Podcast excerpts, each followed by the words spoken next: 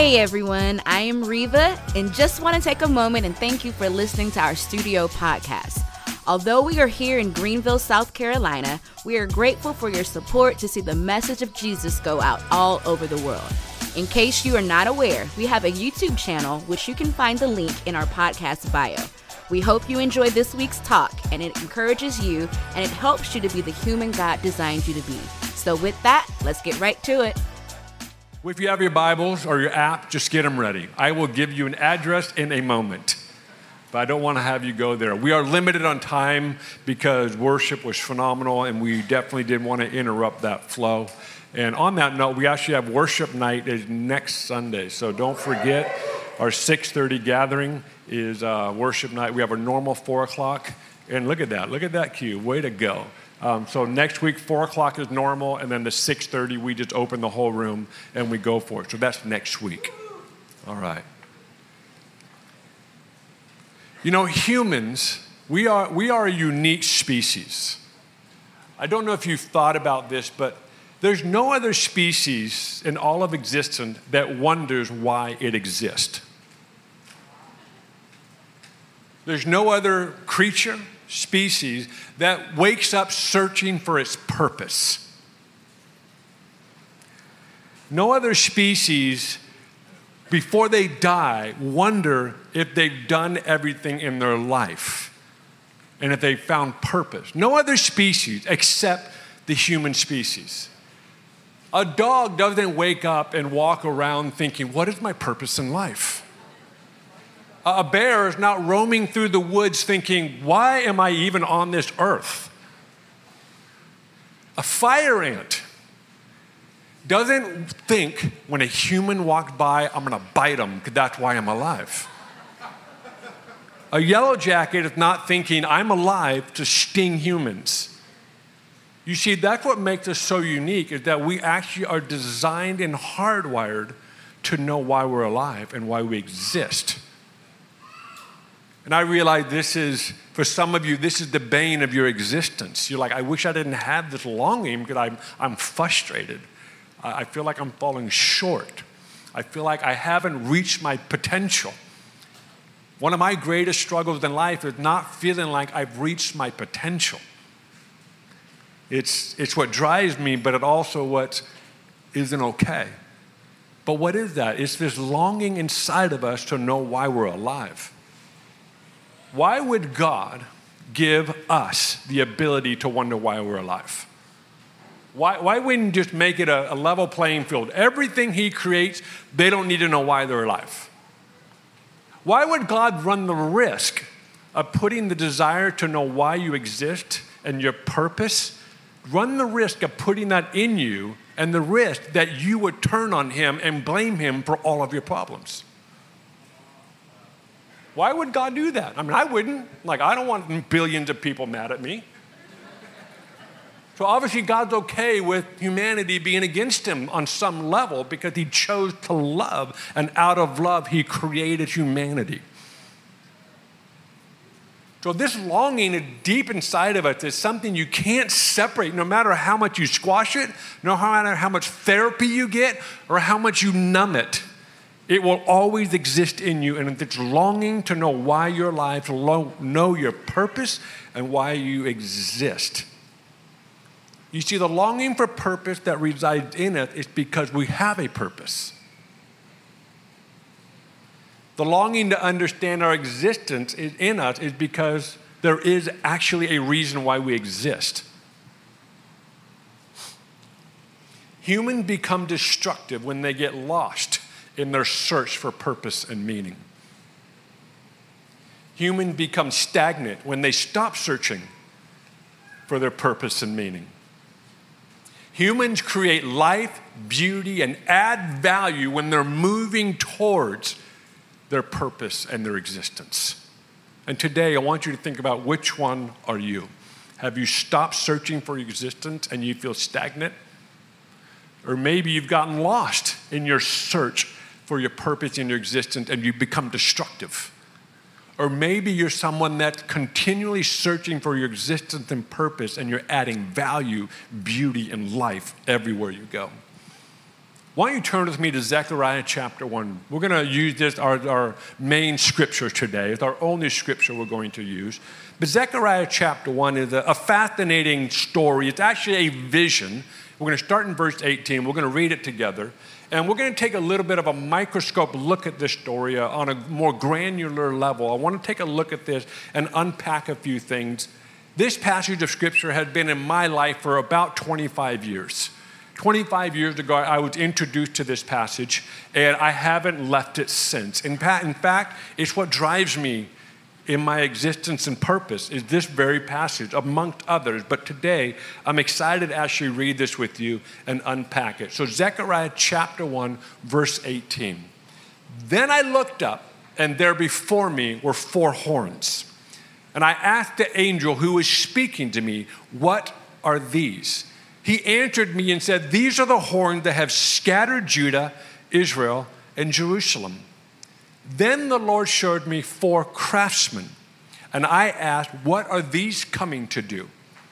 He answered, These are the horns that scattered Judah so that no one could raise their head, but the craftsmen have come to terrify them and to throw down these horns of the nation who lifted up their horns against the land of Judah to scatter its people. This is actually a vision. Zechariah had this vision, and he sees this battlefield of some sort. And he sees four horns to come scatter Judah, Israel, and Jerusalem, so nations and a city. And the four horns in this passage actually represent a stronghold. It's actually, in this context, it's an enemy of God. So these strongholds, are, these horns are strongholds and they're enemies of God. So he sees the battlefield and he sees these four horns, these strongholds, these enemies of God coming against God's nation and God's people. And the result of that, oh, the result of those horns coming at these nations can be seen later in the passage we read. Is they were scattered and they were oppressed. And in other words, their heads were down. So a nation was not looking to its future, but a nation was stuck in its present. They were oppressed. The hope was gone. Discouragement had settled in. Courage was not to be found.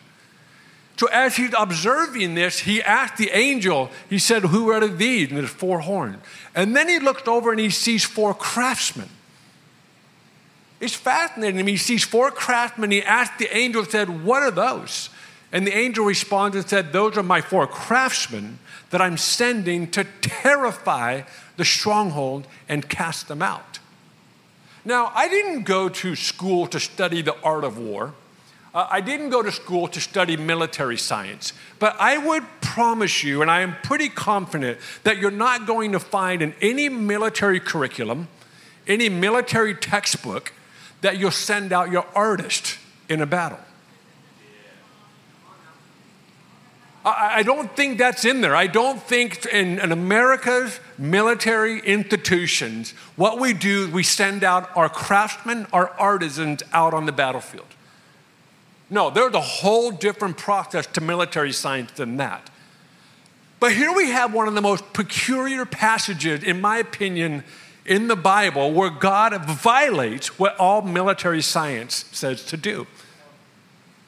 So it's so God to violate man's construct of how battle should be won.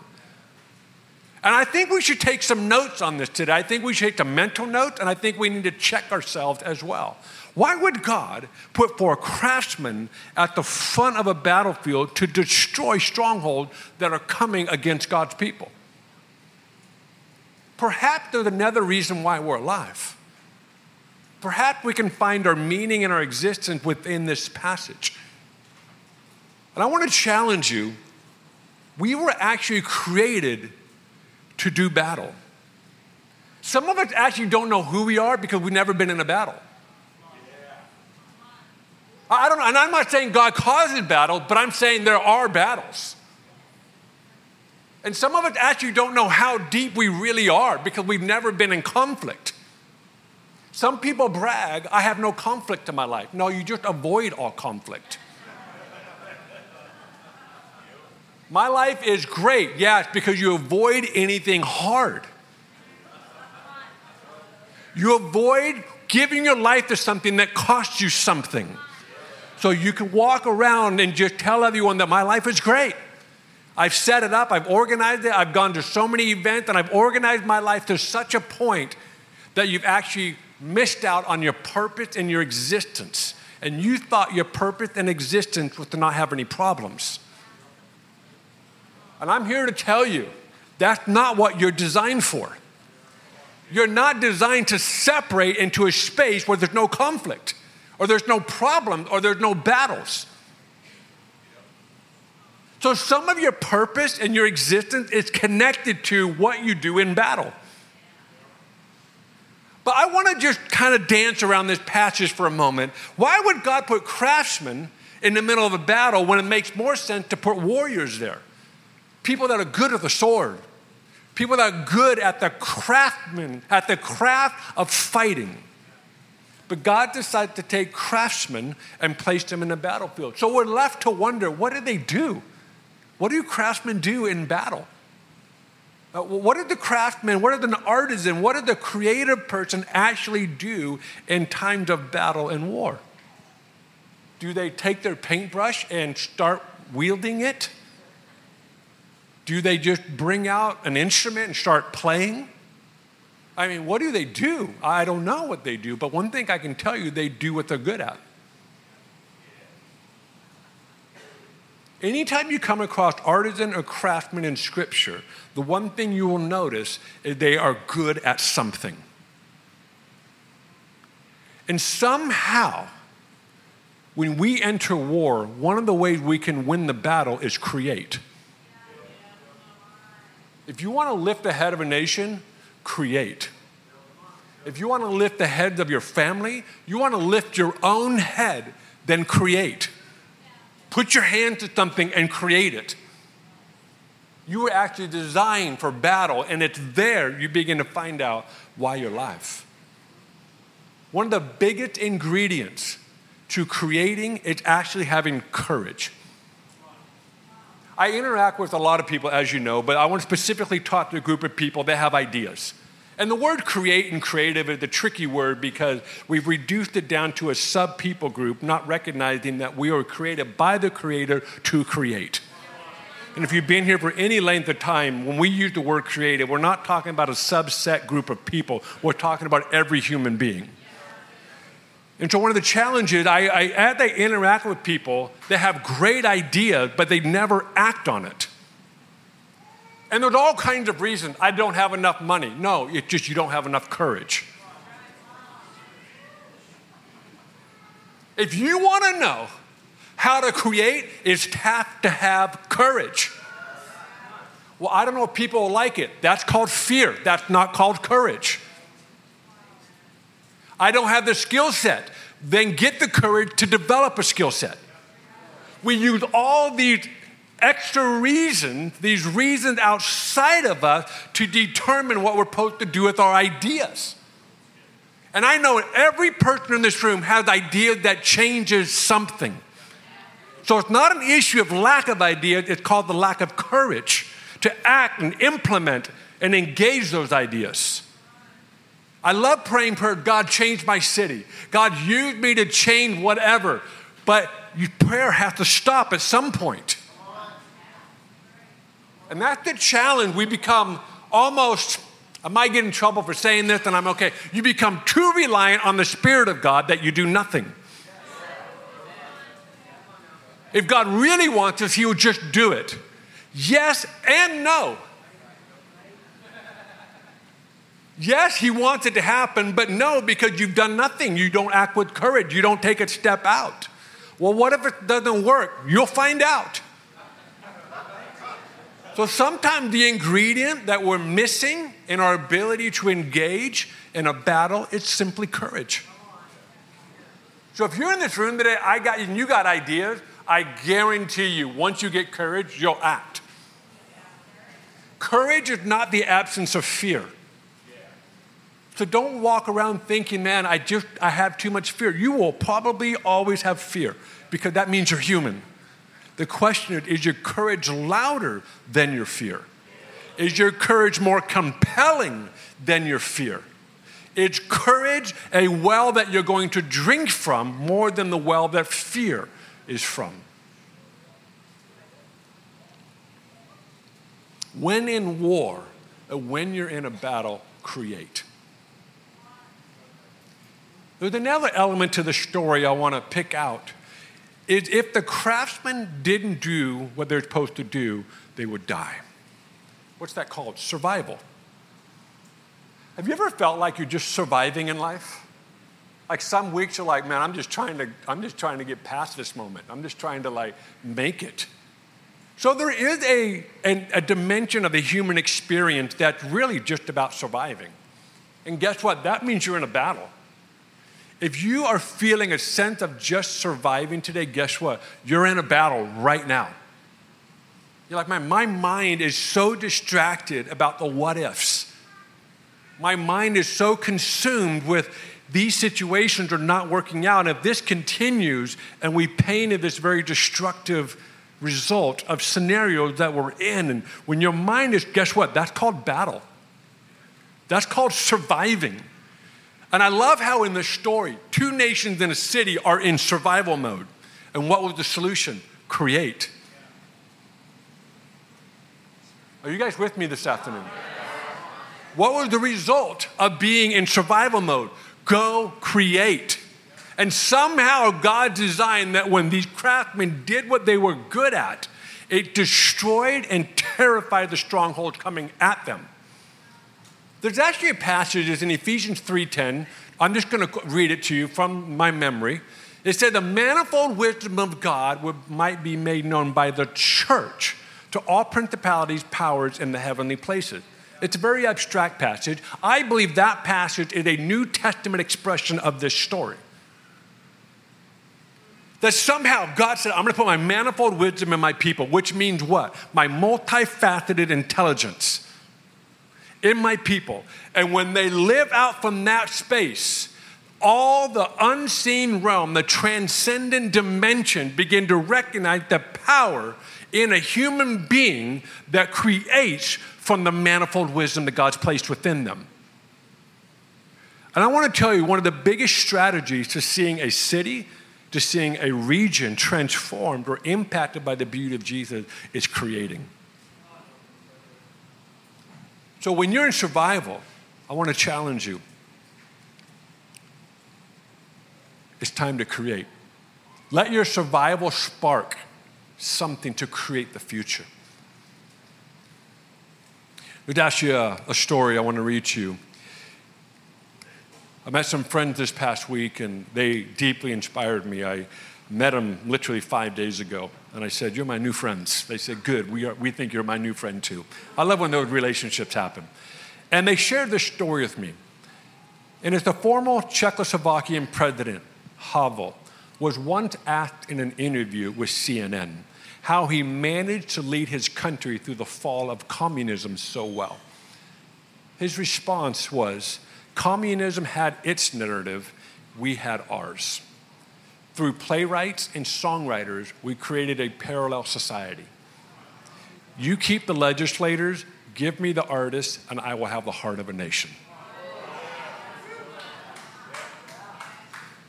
We have reduced creating down to a painting and a song, which is beautiful and vital, and I will never diminish that. But the power of you creating out of who you are has the ability to take a heart of a nation and redirect it. So stop minimizing the ability to create.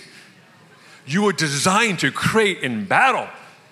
You're designed to face conflict and opposition and simply create out of that space. There's an episode of uh, Chef's Table. I don't know if you've ever watched that. It's probably one of my favorite TV series. There's six seasons. I'm about to watch them all over again because I'm starting to forget. And that's what happened. I start to forget, I rewatch them again. There's one season called Chef's Table France. And it's the last episode. So some of you will probably go watch this tonight. It's my favorite episode in all six seasons. And Netflix, what they did is they, they basically got some of the best cinemat- cinematographers, storytellers, and they went and found some of the best chefs in the world.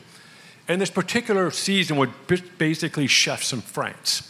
I'm not going to pronounce this chef's name because it's nearly impossible in my ability, so I'm just going to skip that. He was one of the top French chefs.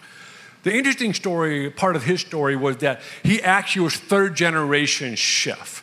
So his uncle, I'm sorry, his grandfather and his dad and the uncle got involved at one point had built this three star Michelin restaurant. If you're unfamiliar with Michelin star rating, it's basically the best restaurants in the world get a rating from Michelin. And it's very hard. And if you are fascinated by that, just go Google it. It's, in, it's a fascinating process. It's, it's, it drives people mad to get a star. But this restaurant had three stars. And one of the dishes that put this particular restaurant on the map was called the salmon sorrel. It was a specific French cuisine, and it was beautiful, and it put them on the map, and they got three stars, and they were they were the top, one of the top restaurants in all the world. And so you have this grandfather passed it down to his son, and then you get to the third generation, the man that they feature in this particular episode. And he takes over this restaurant from this amazing legacy, amazing heritage of some of the best chefs in the world. It had a three star rating. So he takes over this restaurant and he makes this bold move. He takes that one dish, the salmon sorrel, off the menu. The one dish that did that made it incredibly successful in every regard. It was internationally known because of that one dish. And he said, I'm taking it off. As you can imagine, all the regulars were very upset. People stopped coming. And I can't remember this part of the story, but I think he lost some Michelin stars. And you hear him talking about his decision making process and removing that one dish from the menu. He said, I couldn't create the future. I couldn't. There was too much tradition. There's too much right there that I couldn't actually create because the expectation was that. So he made a bold move and said, We're not going to make that dish anymore. And he said, The only way for me to find out why I'm alive, the only way for me to find out what actually lived inside of me is to remove all the obstacles. So he did. He removed it. The restaurant kind of sunk for a bit. But over the next decade or so, he began to redefine all French cuisine. He would look at a painting and he'd be inspired to create a dish. And all of a sudden, people started coming back. People started traveling all over the world to come back to this restaurant. It had regained its notoriety, it had regained its fame, it had regained, it, regained its status. And I believe it was a decade and a half later, somewhere in that time frame, he decided to bring the salmon sorrel back on the menu. But he put his own unique twist on it. Creating in war, in battle, is essential. When you're trying to survive, creating is essential. But there is a choice you have to make. If you want to create the future, you have to remove obstacles. You have to remove any expectations someone's put on you. You have to remove things in your life that are actually hindering you and keeping you in the past. And if you want to move into the future, you have to move away from those things. give me a couple more minutes and we're going to wrap this up. I believe what we're doing here at Studio resonates with that story. This is not to be pompous, this is not to be pious, this is just to be honest about what I feel like is taking place in this space. Some of you come in here and you're like, this feels familiar. Some of you are like, this is so unfamiliar. What's going on in this room? It's crazy. I, don't know what to do and whatever. And, and I love that. I love the beauty of that. But I actually believe there's things that we took off the menu for a while. And believe me, a lot of people wanted the salmon sorrel back on the menu. I can't tell you how many conversations I've had with people. Why aren't we doing that? Why are the salmon not on the menu anymore? And we took a risk. You have no idea, and I, I, don't, I don't expect you to understand. But the weight of making a decision to remove something, for, at least for a season, is, it, it requires some courage. And I've lost sleep over it, I'll be honest with you. Uh, I've, I've, I've not slept well certain nights of the last few years of my life because I'm like, did I just make a mistake? Did I, did I take a left turn when it was supposed to be a right turn? And I'm sure that's real. I'm like, yeah, I should have made different turns. I, I'll, I'll definitely admit that. But the reality of recognizing there's so many things on the menu, they're beautiful. They taste amazing. And it works. But in order to move into the future, we have to remove some of those things at least for a season to find out what's out there that hasn't been created yet. There are things that have come out of the kitchen thus far, and it's like, oh, that tastes good. And other things like, that tasted horrible, way too much salt, or not enough salt, or really dry. And then other things like, I don't know how you could make this any better. And then there are things that are still being cooked in the kitchen that haven't been brought out yet, but they're getting cooked on. And you know who's doing all that? Us. Some of you are like, oh, how come that dish is not on the menu? It's because we don't want it on the menu right now. We're actually creating space to move into the future. And one of my favorite descriptions of studio right now is this I don't know how to describe it, but it's just something. Not, that's it, that's our description. It's not nebulous to me, it's not ambiguous, it's real. Have you ever gone into a space and like, I don't know how to describe it, but it's awesome? Someday we're going to go, oh, that's what that was. That was the salmon sorrel. I didn't know that, but now we don't know what it is. We're just, so I just want to invite you into the journey and the process of creating. The challenge with creating is you don't know what it is until you start. I know for me, when I put my hands to designing and creating whatever it is, I often have no clue what I'm doing until I get started. Because I trust that the ingredients are deep inside me somewhere, and eventually, with process and discipline, it will come out. Graphic design is one of my little spaces of playing. Every time I sit at my laptop and I start creating, I don't have it in my head yet.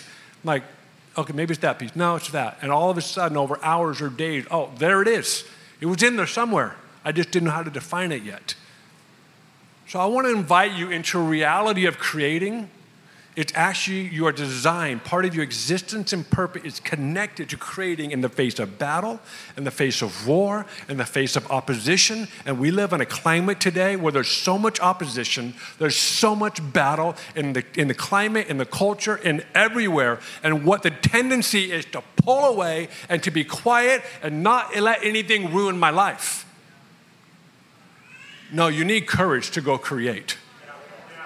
We need courage like the Czechoslovakian president that said, You keep the legislators, give me the artists, and we'll change a nation. So, why don't you stand?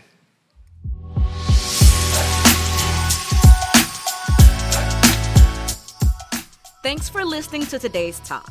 If you're interested in learning more about Studio here in Greenville, you can go check out our website, studiogreenville.com, and you can give us a follow on Instagram. Our handle is studio.greenville. Have a great week.